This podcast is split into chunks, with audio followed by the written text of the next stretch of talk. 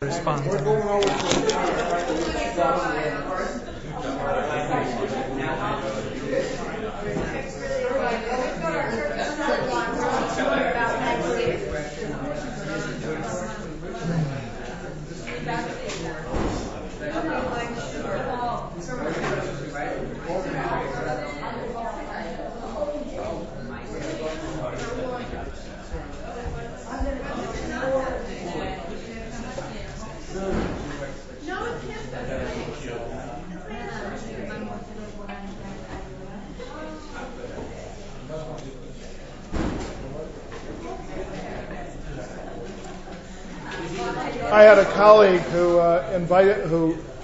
asked me if I would sit in on the last meeting of his seminar on December 12th, on a Friday. And I said I'd be happy to. And that created in my mind the illusion that that was the last week of class. It suddenly has dawned on me that uh, that is not the last week of class, but that class ends the week before. So if I am correct, there are two more lectures after today. Yeah. No. December Three. is the last. Three more. Today and two next week. Because the 8th is a Monday and that's the last day of class, but we don't meet, we don't meet on a Monday. We, we don't meet on Thursday. Uh, you can come on Thursday if you like, but I won't be here. And, uh, Forgot about Thanksgiving. uh, so isn't it isn't it interesting how quickly things come to an end, and isn't it interesting that I still am rather far away from this happened period? Uh, so I, I'm I'm going to have to change my pace just slightly. Uh, but uh, what I want to do today is to uh, deal with the political side of the Seljuk period up to the up to the Mongol conquest, uh, which begins in uh, 1218, 1220, and then in a more devastating way uh, comes back in the 1250s, uh, leaving the Mongols in control of Iran until, uh, at least nominally, until 1335.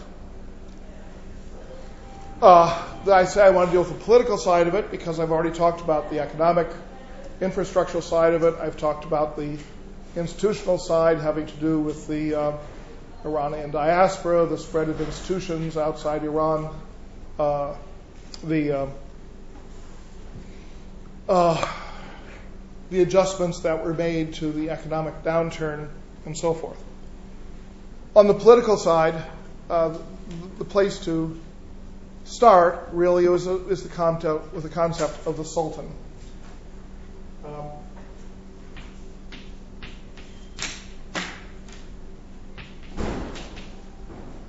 uh, the word Sultan is an Arabic word that means power. In the first occurrences of this word in a political context, um, dating back to the ninth century, it refers to the to the temporal power of the caliph. So that a sultan uh, is, or rather, a caliph is someone who has uh, sultana, who has temporal power, and he also has, of course, uh, khilafa. That's his capacity as being a caliph. The way the word khilafa was used, I mean, today, uh, modern historians will talk about the caliphate as a geographical uh, empire. They'll talk about the caliphate as a state. They'll talk about the caliphate as an institution. The way khilafa is used in uh, in sources uh, of the 12th century, 13th, 14th century, uh, it appears to be more a um, a quality. That is, say, you'll have people talk about so and so holds the caliphate, or he passes the the uh, the khilafa on, or he uh, designates someone for the khilafa. Um, it's entirely possible that, that these are uh, minor uh, distinctions, except that the, the word that comes to be the modern Arabic word for state, dawla, uh, never appears as being synonymous with khilafah. So it doesn't appear that the caliphate is a state. And once the concept of the, of the temporal worldly power of the caliph is separated from the, uh, from the concept of khilafah, his being a caliph, then it becomes fairly apparent that there is something about uh, khilafah that is more abstract, uh, less uh, tied to some sort of empirical situation, um, and something closer to being a religious authority uh, in an abstract sense.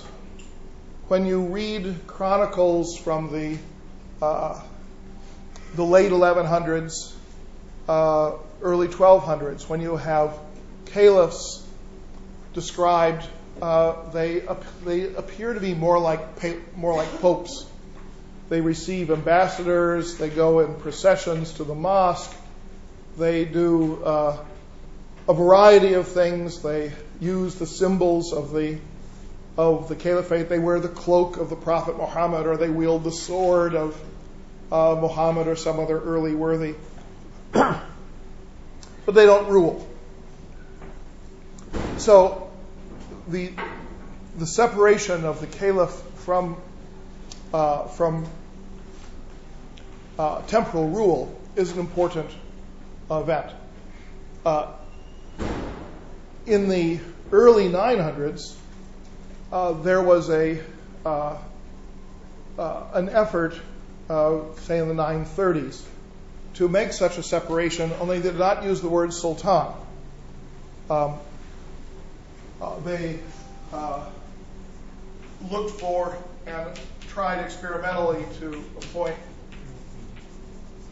someone who was the commander of commanders, the Amir al Umara. This would be like the Qadi al-Qudat would be the Qadi of Qadis, the chief Qadi.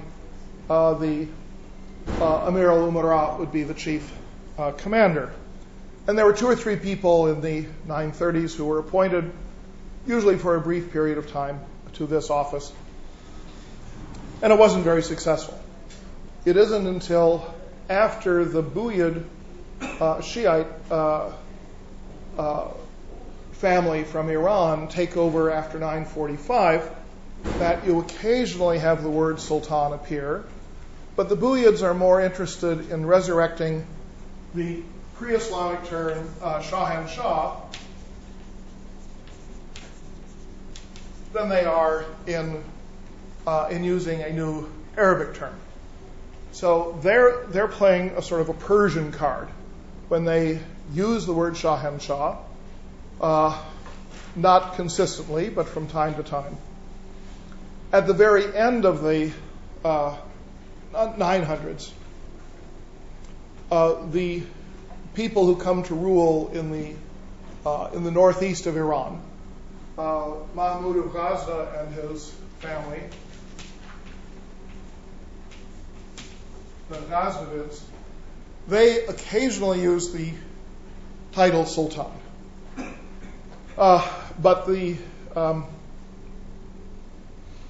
uh, the more important titles that they use in addition to simply being commander in the Northeast are honorary titles that they buy or extract from the caliph in far distant Baghdad. Um, Saifuddin in particular, I mean the sword of the faith.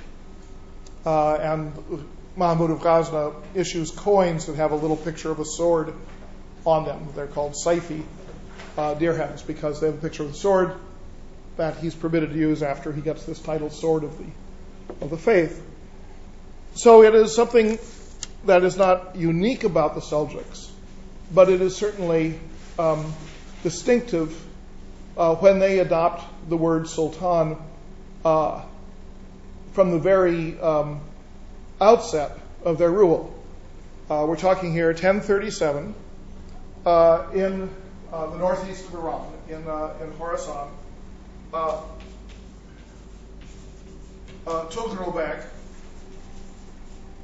uh, and east of him in Afghanistan and Central Asia, his brother Chakri Bek, uh, they issue coins.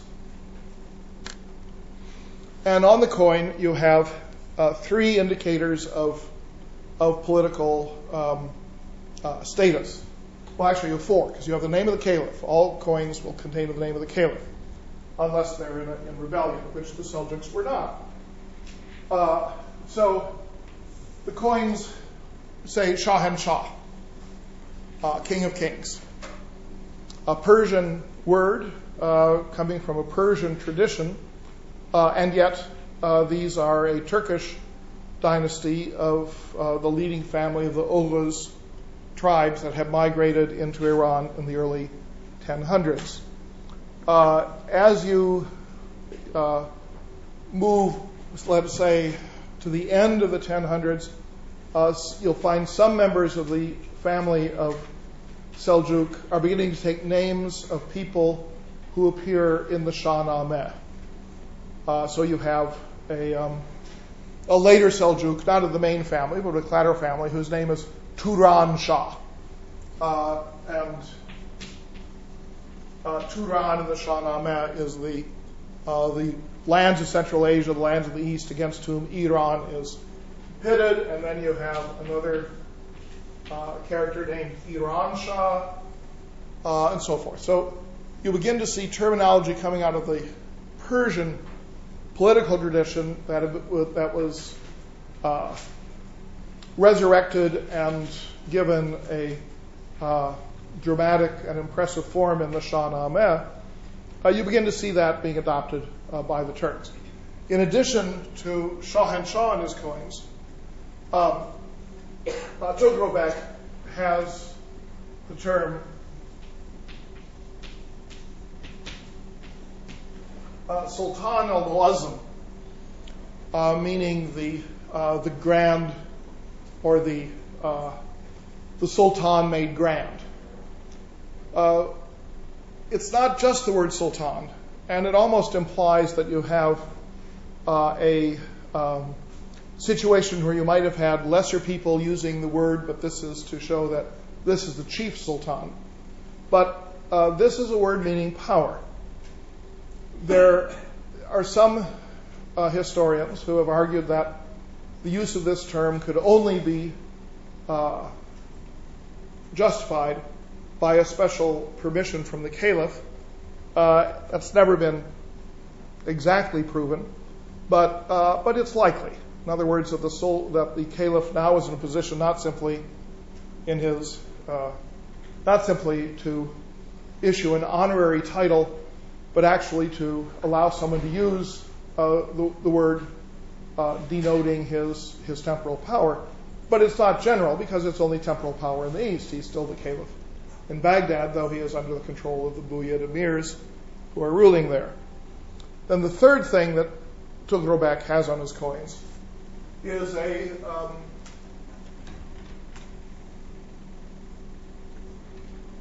a little picture.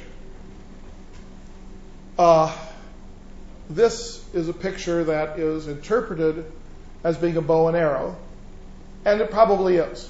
It appears on all of the gold dinars of Tughrobek. Does not appear on any of the gold dinars of his brother Chaghribek, who was sort of his co-ruler for the eastern territories that they controlled, while Tughril uh, controlled northeastern Iran and places farther west.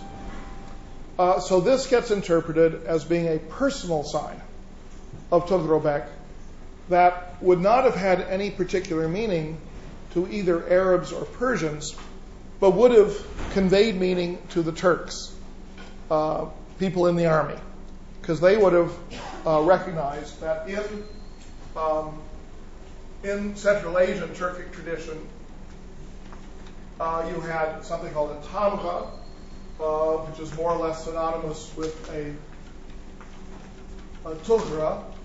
Uh, and these words refer to a, a personal sign of power. Tamgha uh, gets used more later on in the Mongol domains, and Tughra comes to be used uh, primarily in Turkish domains, but it's the same.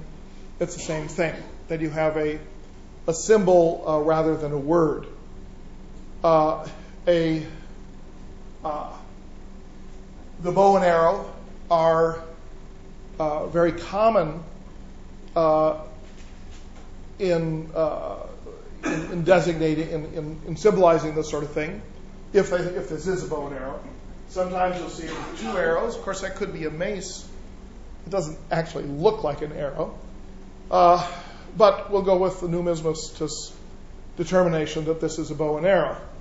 At a later point, let us say by the um, by the, the uh, um, certainly by the 1300s, but even in the uh, late 1200s, uh, you begin to see um, the bow becoming like that, and then the arrow like that, and then you have the name of the sultan that is down here. You might have two things to the bow, and this becomes the the origin of what is the most significant symbol for the Ottoman sultans. It's considered their signature. Each Ottoman sultan from 1300 or so onward down to the 1920s has a signature, uh, and it's called a tughra, uh, and you have an office of government where people draw this on documents to make sure it's always the same, and each one is different. And uh, you can learn how to how to read these. Uh, there, and that is the way you date a lot of things, buildings and documents and so forth in Ottoman history. Is that the tughra will tell you whose whose reign it, was, uh, and the tughra shows up on the coins. So the idea of a personal sign uh, emerges uh, with the Turks. There is no, uh, well, there is a, a, something of a corollary to this in that each sultan also had a turban that was distinctive. Uh, that may have roots in the um, pre-Islamic Iranian tradition, where every king has a separate uh, has a crown that is distinctive for the king when you look at Sassanid coins in Iran, uh, you, you know who the Shah is, not because of a date, because they don't have dates, uh, but because of the crown that shows up on the coin. Uh, so the, the idea that the headdress is individual, that the personal sign is individual, this is a uh, something that you might have some precursor in the Iranian tradition. You don't have anything in the Arab tradition. There's nothing uh, proper to the caliphate that would distinguish uh, visually and symbolically an indivi- one individual caliph uh, from another. So not only does the this sort of uh, three uh, no, uh, three-way indication of rule on the coins of Tughril, not only does it seem to respond, on the one hand, to the Iranians with Shahanshah, on the other hand, to Arabs or Muslims with the notion of Sultan al-Muazzam, but specifically to Turks with the Tughra, uh, not only is this a indicator of uh, of power, uh, but it is suggestive of a um, the emergence of a personalization of rule that is hard to find in the in the period of the Umayyad or the Abbasid caliphates, or even with the to some degree with the Iranian uh, dynasties that became common uh, throughout much of the 900s. Uh, this personalization progresses with time and is certainly enhanced by the Mongol invasion which creates a new sort of mythic or quasi-mythic um, personal uh, stamp, uh, namely the, the life of Genghis Khan. So Genghis Khan will ultimately become a Alexander the Great type figure in terms of the, great weight that his individual life uh, has. So one of the things that that you begin to have emerging is the notion of a more personalized rule, and yet it's hard to to find much about the Seljuk dynasty that uh, that spins this out in in much detail. For one thing, we still do not have any um, any book about the history of the Seljuk dynasty in Iran, despite the fact that it was uh, an enormously important chapter in Iranian history. Uh, Toghrobek uh, rules until 1063. He starts in 1037 in the northeast. 1050 he takes over in Baghdad. Uh, the Buyid um, emirs uh, are overthrown. So now the caliph in Baghdad has a Sunni um, overlord instead of a Shiite overlord, and it makes no difference whatsoever. Uh, the caliphs still are more or less uh, under palace arrest. They they don't have any power. They don't uh, do much of anything. Um, but they have khilafah. They still have uh, they have increasingly the notion that being caliph has a religious uh, uh, quality. So the Seljuk sultans seek the uh, the approval of the caliph, and indeed Toghrobek um, married the daughter of a caliph and had a son, and had the hope that his son would uh, would succeed him, thereby linking the Abbasid Caliphate uh, to the new Turkish power uh, in the area. Uh, he had a this was to be carried out by his vizier.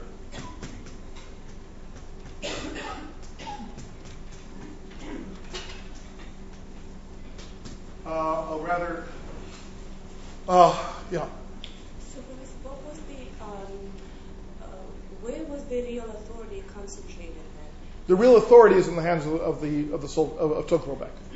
Okay, so he is the invader and the conqueror, He's the- and yet he still seeks the approval of the local of the caliph. caliph. Mm-hmm. He seeks the approval of local caliph, and he also seeks the approval of local uh, political uh, constellations in the various cities. Um, yeah, Could you repeat again what time the family started? Um, uh, it's 1037 in Khorasan, in northeastern Iran, and Tughril dies in 1063. Uh, his vizier, Amid al-Mulk al-Kundari, uh, tried to engineer the succession for his son, uh, which, had it succeeded, would have led to a very interesting situation of the uh, Arab uh, Abbasid Caliphate uh, uh, producing a um, a son who then becomes a sultan, and it's hard to quite conjecture what that might have amounted to. Amid al-Mulk al-Kundari himself was an Iranian, uh, as were virtually all of the senior administrators of the Seljuks. Yeah. So it is the son who becomes the first No. sultan, or Tughril is a sultan. He tries to pass it on to his son, who is also the, uh, grandson of the caliph. And he fails. Uh, Amid al-Mulk would have presumably stayed on and become the power behind the throne uh, if you had had a child take over the sultanate. He was an Iranian. And he's a curious Iranian dignitary because he's a nobody. Uh, he comes from the town of Kundur, which is in northeastern Iran, and we have some information about how he came to be the vizier.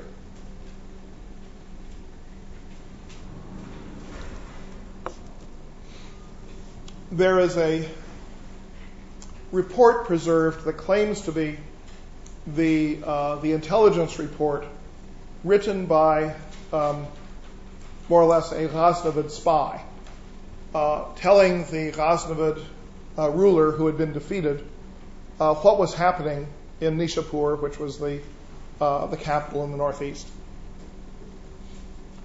And he said that the that when Tughrobek came, he assembled the religious dignitaries, the the qadis and judge and um, uh, you know rais and, and so forth. And he said, "Look, I don't know how to rule a country because I'm not one of you sophisticated Persians. I'm just a simple Turk, and therefore I need somebody. I want. I don't want to change anything. Uh, this is not someone who goes in and uh, lays sieges to cities and destroys them and kills everybody. He says, I just want to um, to fit in, and I need somebody to run the empire for me. I don't believe that this is a true account, but it is the one thing that shows up in a chronicle. He had two people are reported to have briefly uh, come forward as the um, as a vizier, very briefly, and then suddenly it was in the hands of this man named Al-Kundari. Al-Kundari is one of the rare examples of someone who is a religious scholar and who normally would have spent his entire career, uh, you know, in religious studies, who emerges at the top of the uh, of the empire.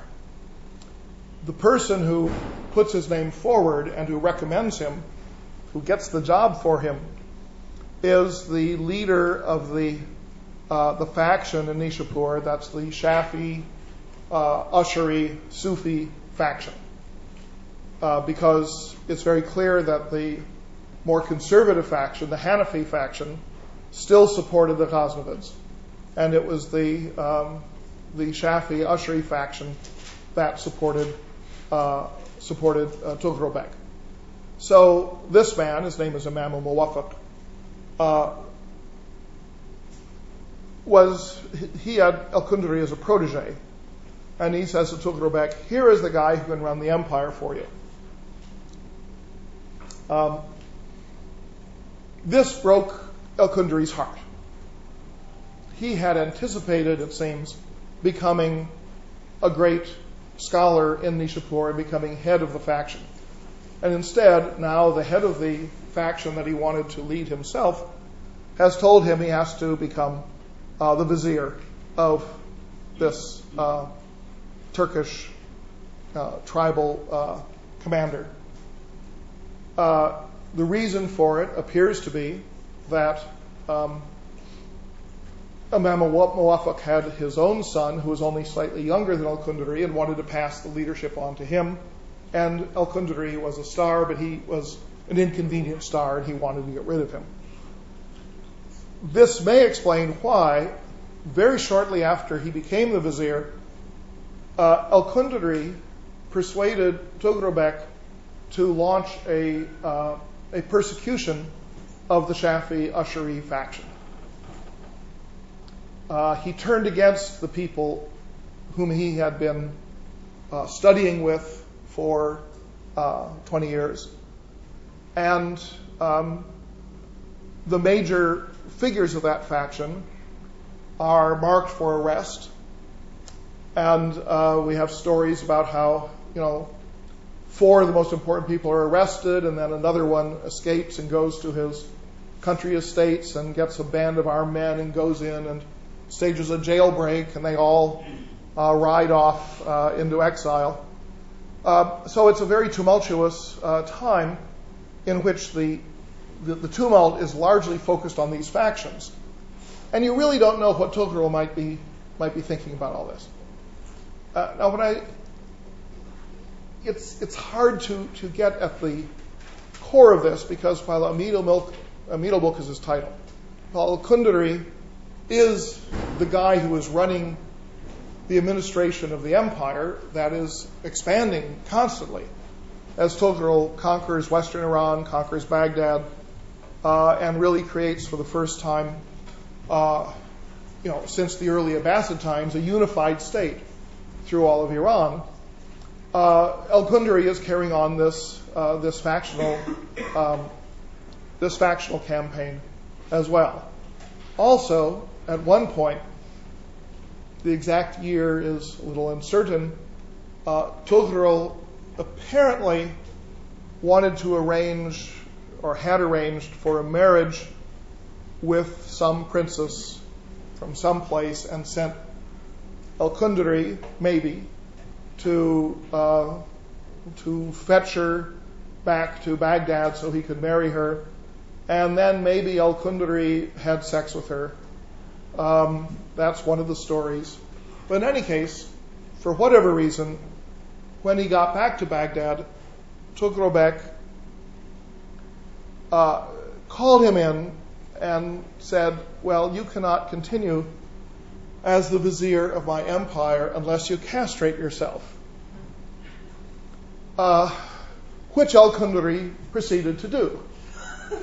Um, I, I, mean, Bush and Rumsfeld come to mind that, you know, you screwed up the war, but if you castrate yourself, you can continue to be Secretary of Defense. Otherwise, you have to leave. I mean, that, it, it, how would we interpret something like this?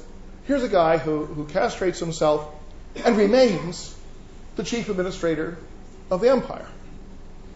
Uh, the story gets told or adverted to in later literature again and again, so that in the Safavid period, uh, in the 1600s, you ha- it happens again. Another vizier suddenly castrates himself. Copycat. Um, whether either of these things ever occurred is unclear. Supposedly, ultimately, Al Kundari was had his body buried in one place, his head buried in another place, and his testicles buried somewhere else. There was an Arab poet who wrote a, a great poem in praise, saying that Al Kundari was so manly that, uh, that he cut out the only part of his body that was female, namely his testicles. Now, why is that female? Because it, the, the word baid in Arabic is feminine, uh, and that's the word for testicle. A stupid poem. Um, and yet it becomes celebrated as sort of one of the emblematic things that known, that's known about Al Kundari. So this is, is the key person, and yet there is so much about him that borders on outright fiction as to make it um, improbable that some of these things occurred. In any case, when Tughril died, Al Kundari was um, uh, in charge of, of the interim uh, tried to secure the succession for his son, and he failed.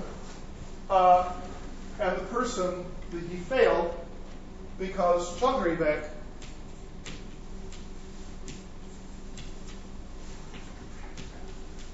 Tughril's brother, had a son who was already uh, grown,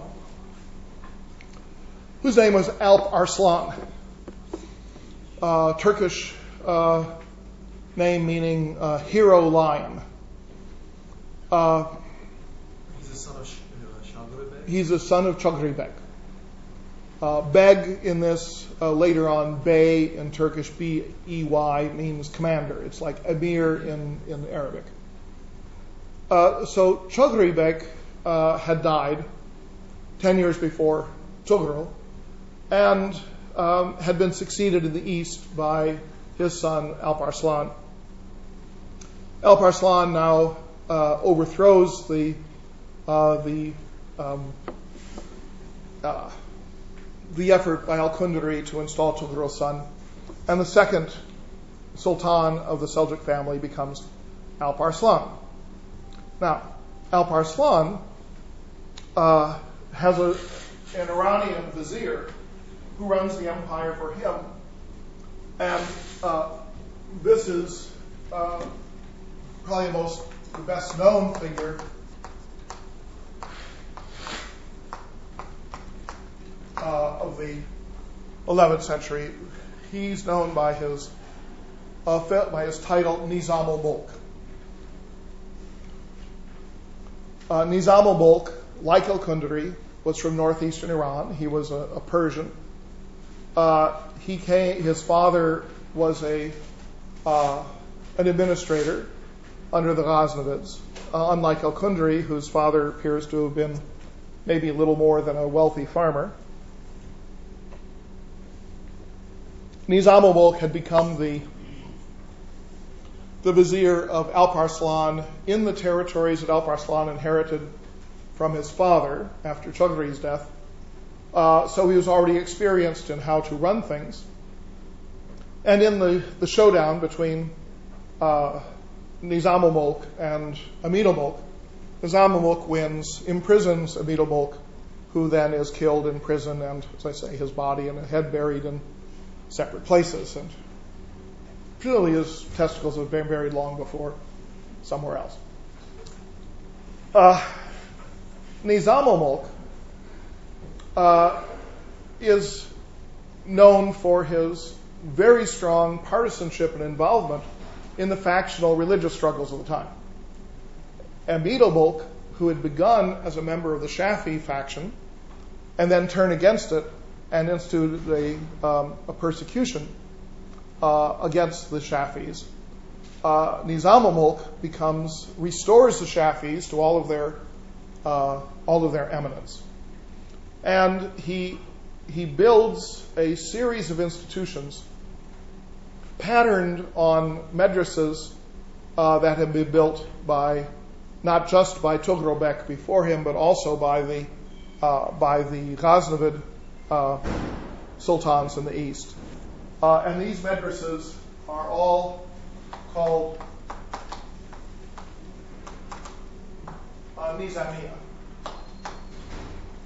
uh. Uh, you'll often find it stated that uh, Nizam al-Mulk was the man who originated the madrasas, and he did not. But he greatly expanded the, uh, the institution, uh, which was well known in the Northeast, uh, before him and appears to have uh, endowed these individual nizamiyas uh, with sufficient funds to not only pay the professor and pay for the building, but to give um, uh, stipends to all the students. So the buildings become residential colleges, whereas before they probably were not residential. It's, it's unclear. We don't have any surviving uh, example of what a, um, a pre Nizamiya madrasa was like. Uh, but this, um, he's not the only person to create madrasas. Uh, there are madrasas created for other uh, factions as well, but his madrasa is the most important, particularly in Baghdad. Um, and they're created as private endowments.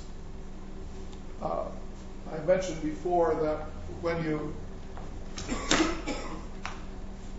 when you uh, create an institution for the public good, uh, you establish a waqf, uh, which is a, uh, a, a revenue producing piece of property, usually um, a shop or something like that, but it also can be agricultural land.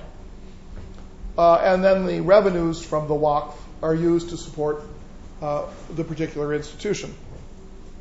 So Nizam al-Mulk uh, created these institutions and then endowed them. But he did so in a private capacity. In other words, these do not become schools of the Seljuk Empire they become things that are associated with him personally.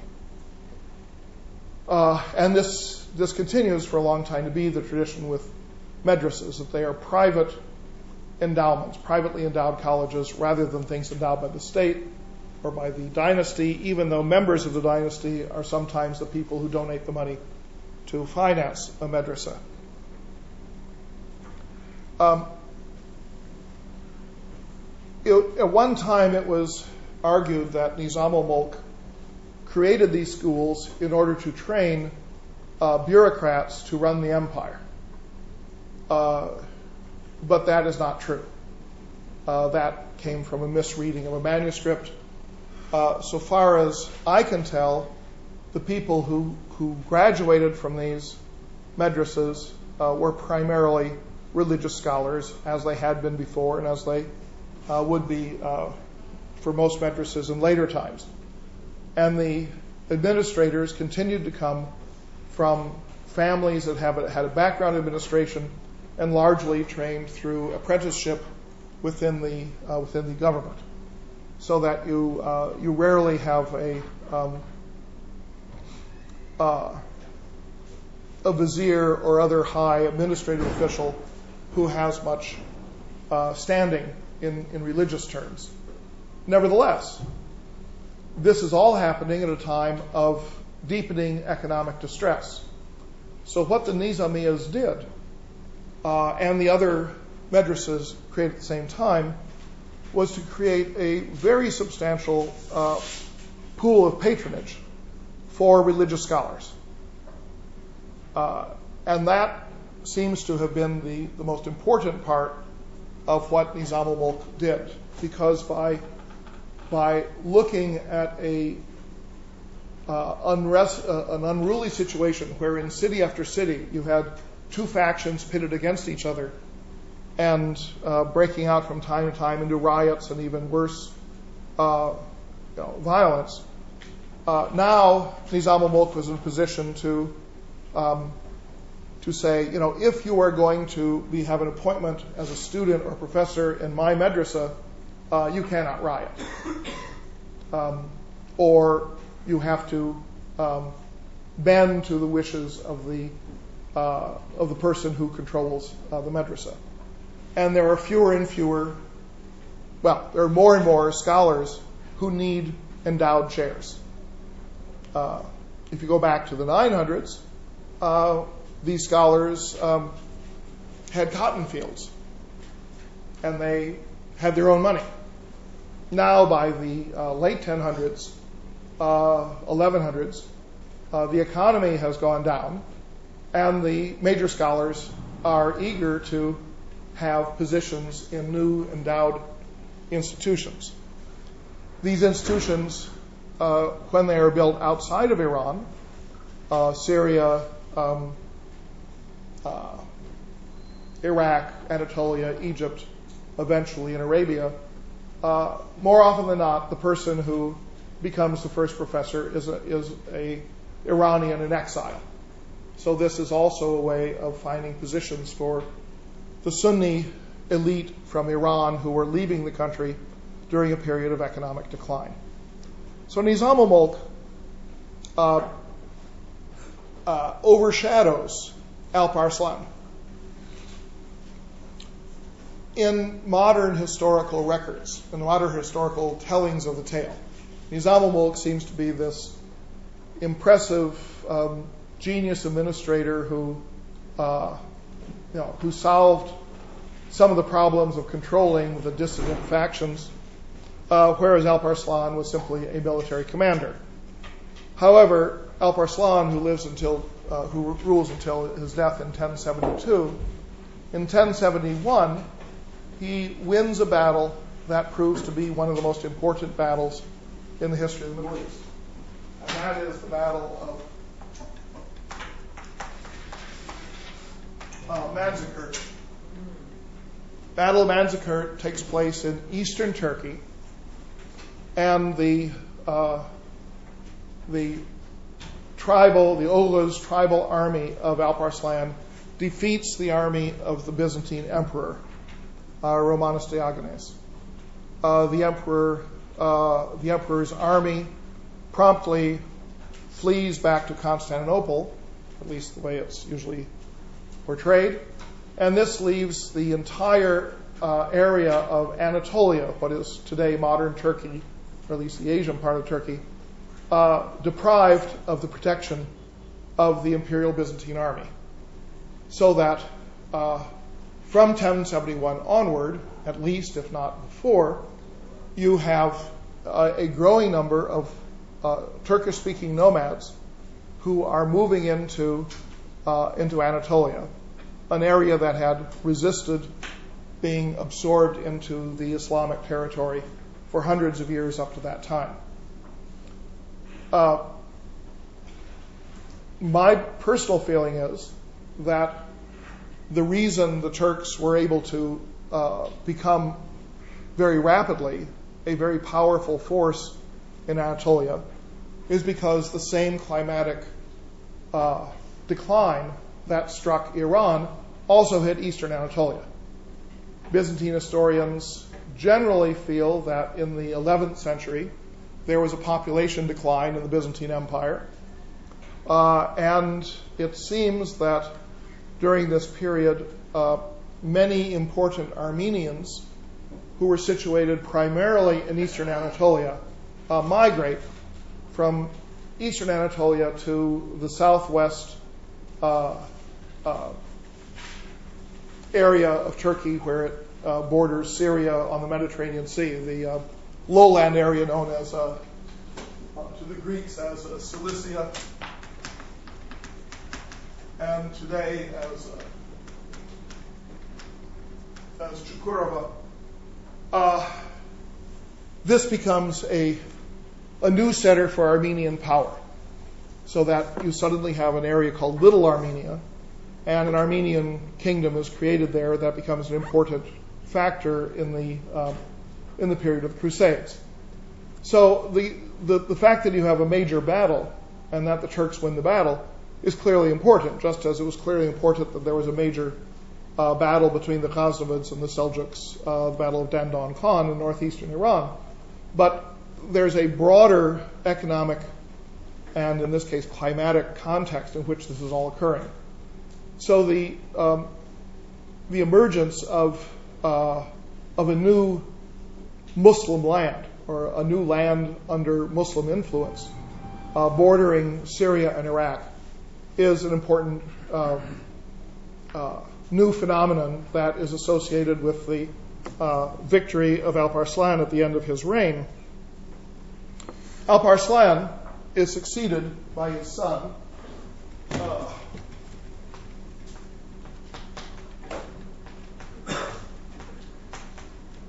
uh, Malik Shah, a man with a curious name because he's King King.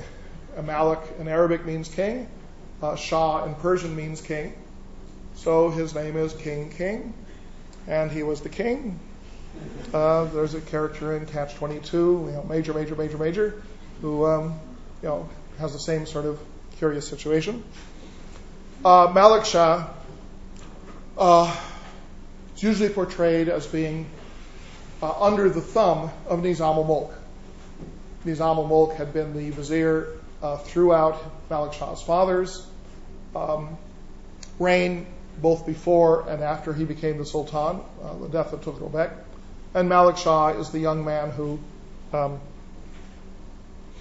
who comes up uh, uh, under the aegis of this older and more experienced and very powerful administrator. Uh, in 1092, uh, Nizam al-Mulk um, is assassinated.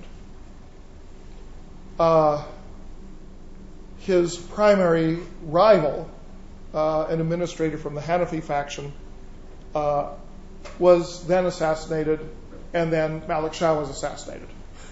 So in 1092, suddenly the, the major figures at the top of the Seljuk Empire all disappear from the scene.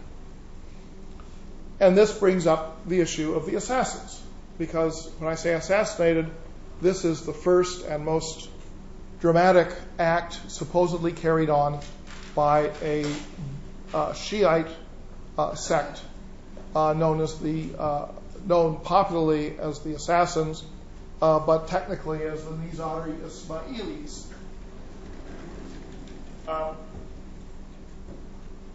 Who are the Nizari Ismailis? There had been a Shiite uh, movement. Well, let me put it differently. You go back to the beginning of the Abbasid Caliphate, and the Imam of the Shiites at that time was known as uh, Jafar as-Sadiq. Uh, if you recall, I mentioned that the head of the of the propaganda organization uh, when the Abbasids came to power had offered supposedly uh, the caliphate to three different members of the family of Ali, all of whom turned it down.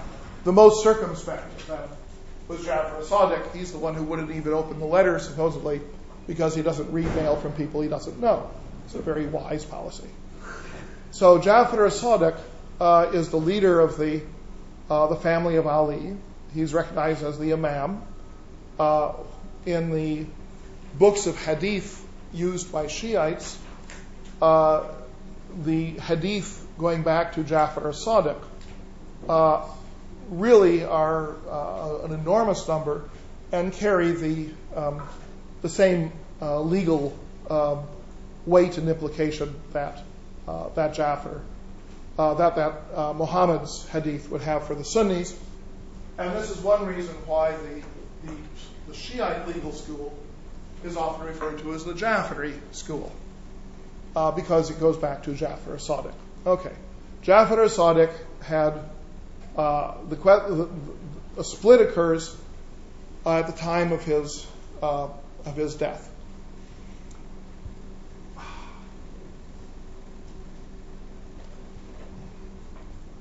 The split is uh, is murky, uh, and I'm not going to try to elucidate any detail.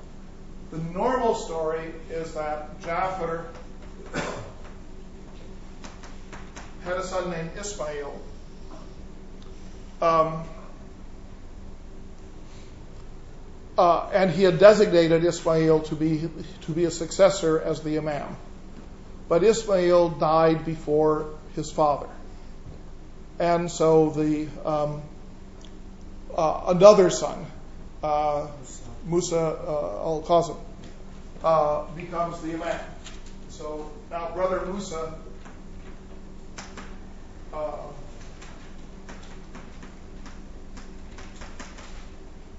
Uh, becomes the the imam for the for the family of Ali.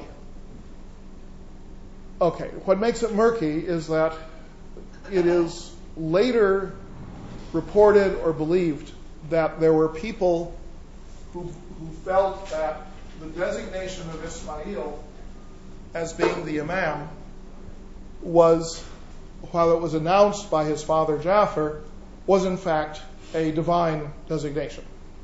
And that even though Ismail had succeeded, had died before Jafar, nevertheless, he had been the imam. And therefore, the imamate should go to his son rather than to his, uh, to his brother uh, Musa.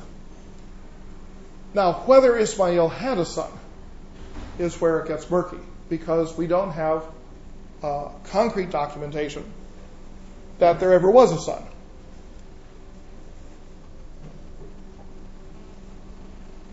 The people who claim descent from Ismail maintain that for reasons of protective coloration, uh, they went into hiding and they changed their names and they lived in secret uh, for uh, for many years in, in Jordan. They introduced the changing of the names because the names of the descendants of Ismail are not consistent from source to source, nor are any of them known concretely uh, to have existed. Uh, the people who followed Musa and the mainstream of the Shiites said all these people are imposters, that they were not the offspring of Ismail, but rather of a of a ambitious and opportunistic propagandist who uh, claimed that they were that his his own offspring were the offspring of Ismail. Uh, we have at least two sets of names for several generations, in which uh, one set is supposedly real names, another one are nom de guerre, are names adopted for propaganda purposes, and yet nobody's quite sure which set is true, or whether the idea of a second set of real names has any validity. In any event, uh, in 909, a da'i, a propagandist, appears in northern Tunisia. Um, there he goes into the mountains, uh, which are occupied by indigenous North Africans who are not Arabic speakers, and he converts them into an army in support of a uh, possibly fictional man living in Jordan. How this happened, uh, it makes no sense at all. I mean, how did he even talk to these people? He himself was not a Berber. Uh, no evidence that he had studied to go there or anything. Yeah. So I just last word. So he goes to Tunisia, converts an army. He, he goes to the tribe. He goes to the tribes in northern Tunisia. Well, the tribes in northern Tunisia are the rivals of the tribes that are supporting the main government. So they go into rebellion against the main government. And somehow, this family from Jordan manages to take over the movement or to inaugurate the movement. It's not clear. Uh, a man comes from Jordan claiming to be uh, the a descendant of Ismail. Uh, he gets lost and he ends up in Algeria. He doesn't know where Tunisia is apparently. Goes through Tunisia, goes to Algeria, gets captured, put in prison and then his partisans from Tunisia have to go and rescue him. Uh, but he uh, he finally ends up in Tunisia with this Berber army supporting him, and he declares himself uh, to be uh, a new Shiite uh, ruler, and um, what takes the title El Moez.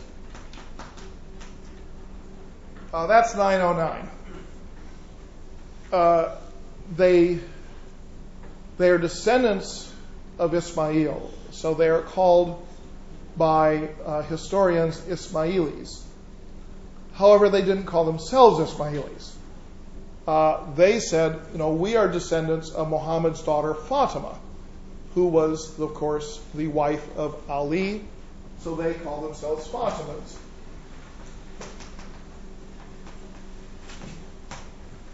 Uh, the the Shiites who had been loyal to Musa al-Kazim and to the line of imams descended from him, uh, which had become extinct by before 909, uh, or at least had gone into occlusion. Uh, those Shiites don't call them Fatimids, uh, they call them uh,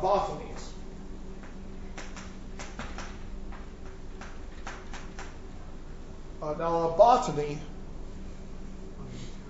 is someone who believes, uh, supposedly, in uh, secret internal knowledge. Batan is, is, is belly, it's the, the inside, as opposed to Zahir, which is the outside.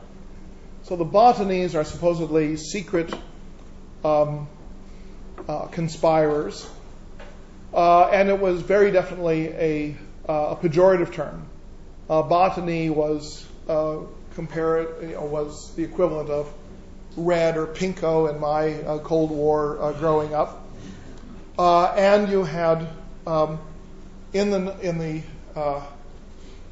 late 900s, you had witch hunts taking place throughout the Islamic realms to try and find these Batini secret um, propagandists. Some of them were found and were killed. Other people were denounced for being Batinis, but were not Batinis, and they were killed too. So this is the, the, the subversive movement of the time.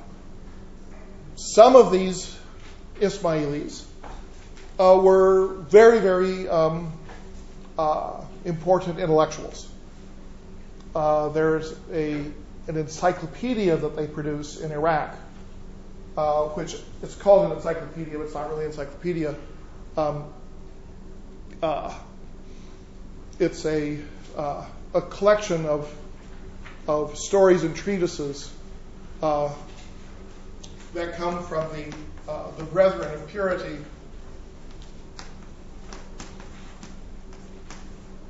Ikhwan Safa. Uh, and who these brethren were is a little unclear.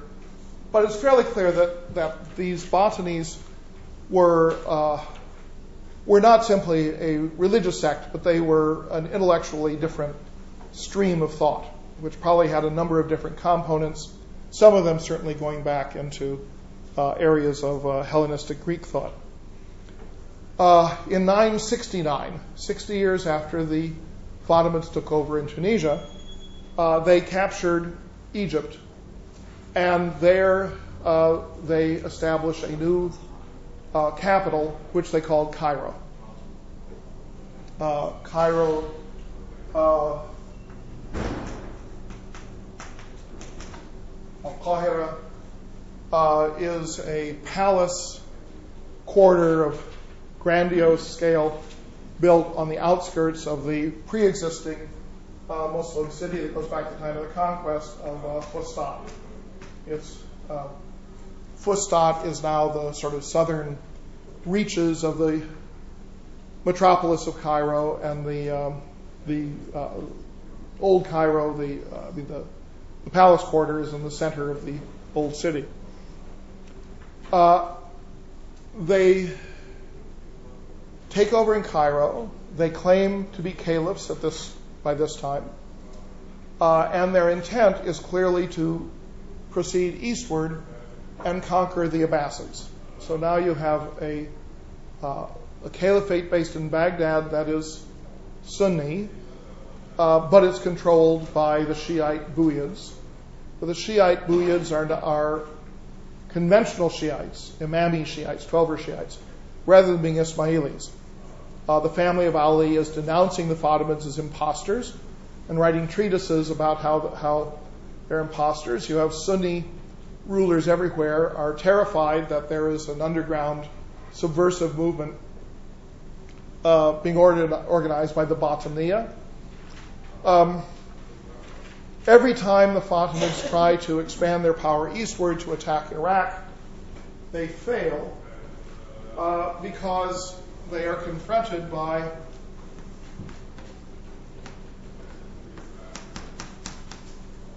people known as Qarmatis. Uh, Qarmatis are a religious group. What religious group are they? They are Ismailis.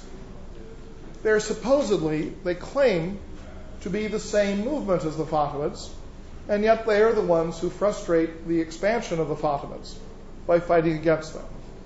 Not only that, the Qarmatis are divided into different uh, factions. One of them in northeastern Arabia, which is probably the source of the uh, Shiites of eastern province that are still common in Arabia, in the eastern province of Arabia, uh, and another group that is in Iraq and, and Syria. Uh, their quarrel is probably over who should be the head of the Ismaili family, uh, rather than on a philosophical basis. In any case, uh, the failure of the Ismailis to get their act together and present a uh, united army is what frustrates the movement and keeps them from overthrowing the caliphate in Iraq. In what's the year? Let me see, in 1021, uh, the Fatimid ruler in Cairo, uh, his name is Al Hakim. Uh, he goes out for a evening ride on his mule uh, in the hills uh, just west of Cairo, where the citadel now is, and he is never seen again. His clothes are found and his mule is found, but El Hakam is gone. Uh, 25 years later or so, a couple of guys are arrested for having murdered him and are executed. They're, they confess and they're executed. However, by that time, the idea has spread that El-Hakam wasn't killed, but rather El-Hakam was God. Uh, and he had uh, returned to heaven, where he didn't need his mule or his clothes. Um, now, Al Hakim, uh, being God, um, in the eyes of these people, meant that worship of God in him and through him took priority over, uh, over the authority of the Fatimid um, caliph, because the, Fatimid caliph was a caliph descended from, who was an imam, but al-Hakam himself was God. And he was a, learned person. He did, he did eccentric things. One of my favorite is that he supposedly prohibited the selling of women's shoes because he thought women should not leave the house. If they had no shoes, they couldn't leave the house, uh, which is kind of silly. You can go barefoot. I don't know. Um, at one point, he, he destroyed the Church of the Holy Sepulchre in Jerusalem. Yeah. What? What's the distinctive uh, ideology behind their thoughts and falling into wrong? Because they've been always like, under suppression by the all Christians thought. Yeah. Murder and killing.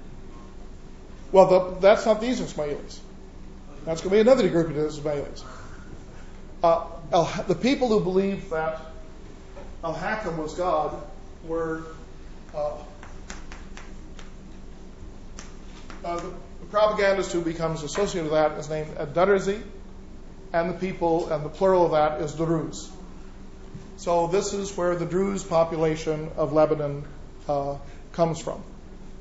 Uh, this is one of several splits that you get within the Ismaili movement. Going to your question. Uh, the Ismaili movement, uh, even though it's described as believing in a line of imams who descend from Ismail, in fact, is subject to a whole series of, of, uh, of splits. And those splits um, divide the community and often they go to war with each other. So that the failure of the Fatimids to ever uh, turn themselves into a uh, into a massively successful political movement is related seemingly to a political or to a, a ideological um, propensity to to split under different leaders. At a certain point, I think it's in um, in, the, beginning of the 1070s. I just can't remember the exact date. It's under the second successor to El Hakam. Uh, you have a split between uh, Nizar and uh, Mostali. So that uh, these are two brothers. Uh, uh, one group of the of people feel that Nizar should be the the imam, and Nizar dies. Mostali becomes the imam, the, uh, the caliph of the Fatimids. But you now have a group of people who are called Nizari Ismailis because they are um, dedicated to the idea that Nizar uh, uh, should have been uh, the caliph. But they also uh, believe that Nizar um, inaugurates a new uh, a new religious movement in the same way that followers of Al Hakam felt that as a manifestation of God on earth, Al Hakam inaugurated a new religious moment. The Nizari Ismailis are not very successful in Egypt, where they originate, but they become very successful in Iran, and they're the assassins. Uh, they have a uh, a leader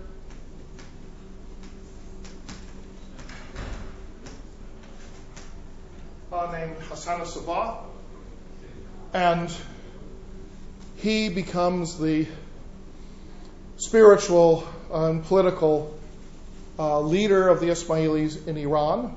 Uh, earlier Ismailis had been detected and and killed and so on, but in the deteriorating economic climate uh, of the late 1000s, the Ismailis are able to, the Nizari Ismailis are able to, uh, to become important uh, in some cities, particularly the city of Isfahan, but they also capture and hold and fortify a number of rural places, in particular in northwest of Tehran, high in the Alborz Mountains, uh, the fortress of Alamut. Western historians picked up the uh, the idea from exactly who started it is a little unclear, but the the idea was that a devotee of Hassan Sabah uh, would be brought to Alamut and led into a garden and uh, or doped up and then led into a garden. And he was told, This is paradise, because paradise is a garden in Islam. And you will return here after you have killed so and so. And then they are sent forth to be assassins. Um, the word assassin comes from hashash, meaning someone who's a marijuana dealer.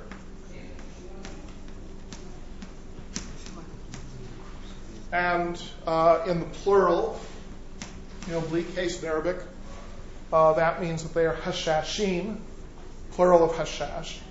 And since Italian merchants can't pronounce an initial H, uh, they said, oh, these are assassino. And this is where we get assassin coming into Italian and then into English. It's a, uh, a popularization of a pejorative term used by the enemies of the Nizari Ismailis. Uh, but the Europeans kind of glommed onto the term um, and uh, turned it into something they thought was um, was realistic. And right down to the 1960s, uh, the story held up pretty well because people somehow believed that if you smoked a lot of grass, uh, you then would go out and assassinate someone. These are people who had never smoked a lot of grass. Um, you know, it wasn't that you smoke a lot of grass and then you have brownies or eat something else or that you drift off to sleep or you listen to music or uh, you do something like that. None of those things, but rather, I want to kill someone. well, by the late 1960s, everybody knew that this didn't happen. that reefer madness was a uh, preposterous fantasy, and that uh, the whole story of the assassins was utter nonsense. Uh, probably the word uh, hashashin was used to indicate uh, a derogatory social status rather than a particular addiction to smoking marijuana. Uh, but in any case, uh, they did carry out strategic killings. So in books on the history of terrorism, uh, they play now a very large chapter because they are strategic terrorists in the sense that terrorist groups are conceptualized as political, as determined, ideological driven political groups that believe that, that the destabilization of government that comes with strategically uh, uh, planned assassinations or, uh, or uh, violent events will cause such destabilization that a determined sect can take over and become the new government. That, that, that's of this theory of terrorism. Um, so Nizam al-Mulk becomes their first high, profile uh, victim in 1092. Uh, a number of people have written um, books and articles on this, arguing that actually Malik Shah had Nizam al-Mulk assassinated, um, but blamed it on the assassins. Because one of the things that happens is that once you have assassins or Al Qaeda, you can blame everything on them. And so we have a whole lot of people supposedly assassinated by assassins, these sort of dopers who are wandering around looking for someone to stab. And we don't know whether any of them were actually assassinated by assassins or by Nizari Ismailis. But it leads to an image of the Nizari Ismailis as a violent terrorist group, an image that has nothing to do with their actual ideology, which sort of says there is a new, uh, a new dispensation for Islam that is beginning with this group. Uh, and ultimately, this leads to, uh, in the 1250s, to the assassins being a major target for the Mongols in their second invasion of Iran, uh, and all the assassins are killed. Uh, everywhere the Mongols can find an assassin or someone they think might be an assassin or someone who knows an assassin, they simply kill them. So that the assassins supposedly disappear until the 18th century when it turns out that some of them had survived. Only now they're no longer a terrorist group. Now they are called Nizari Ismailis.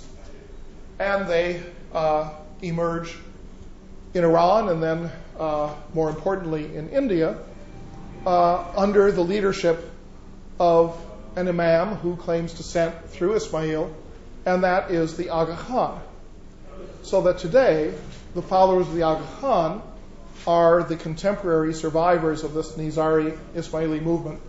And the Aga Khan is not known to be a terrorist, rather, he's one of the world's great philanthropists.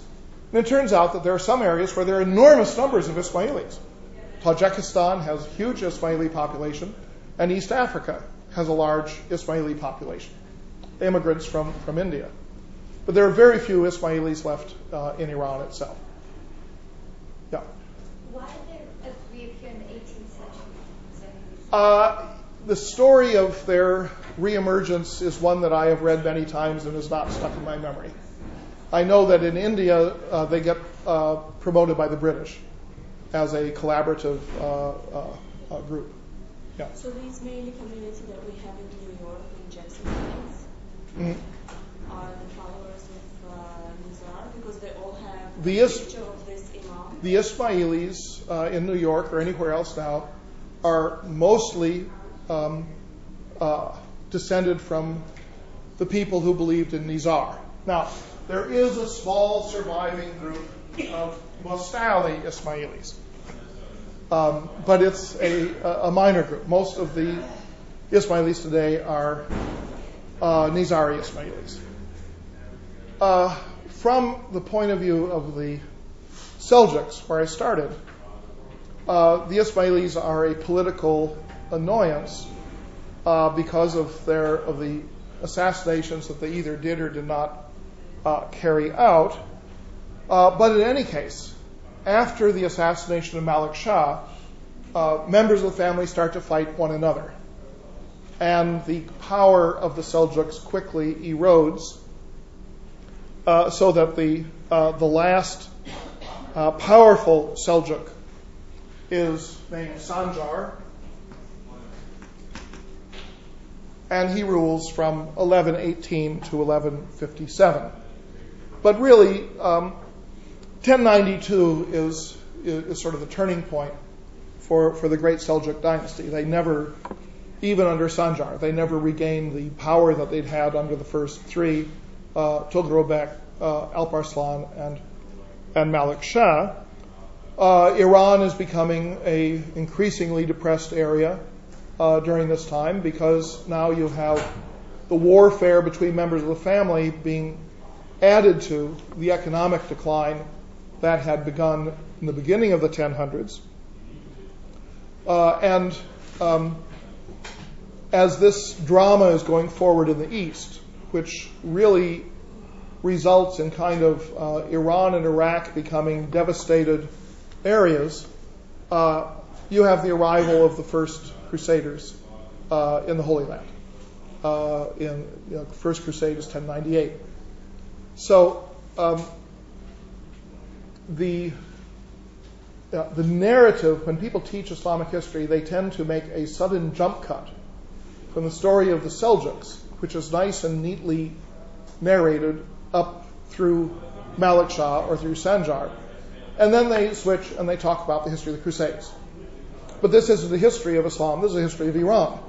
So I'm not going to talk about the Crusades.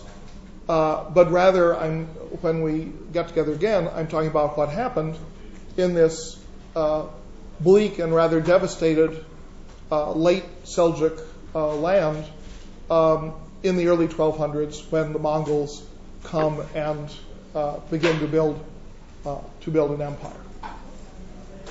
I almost got where I wanted to be.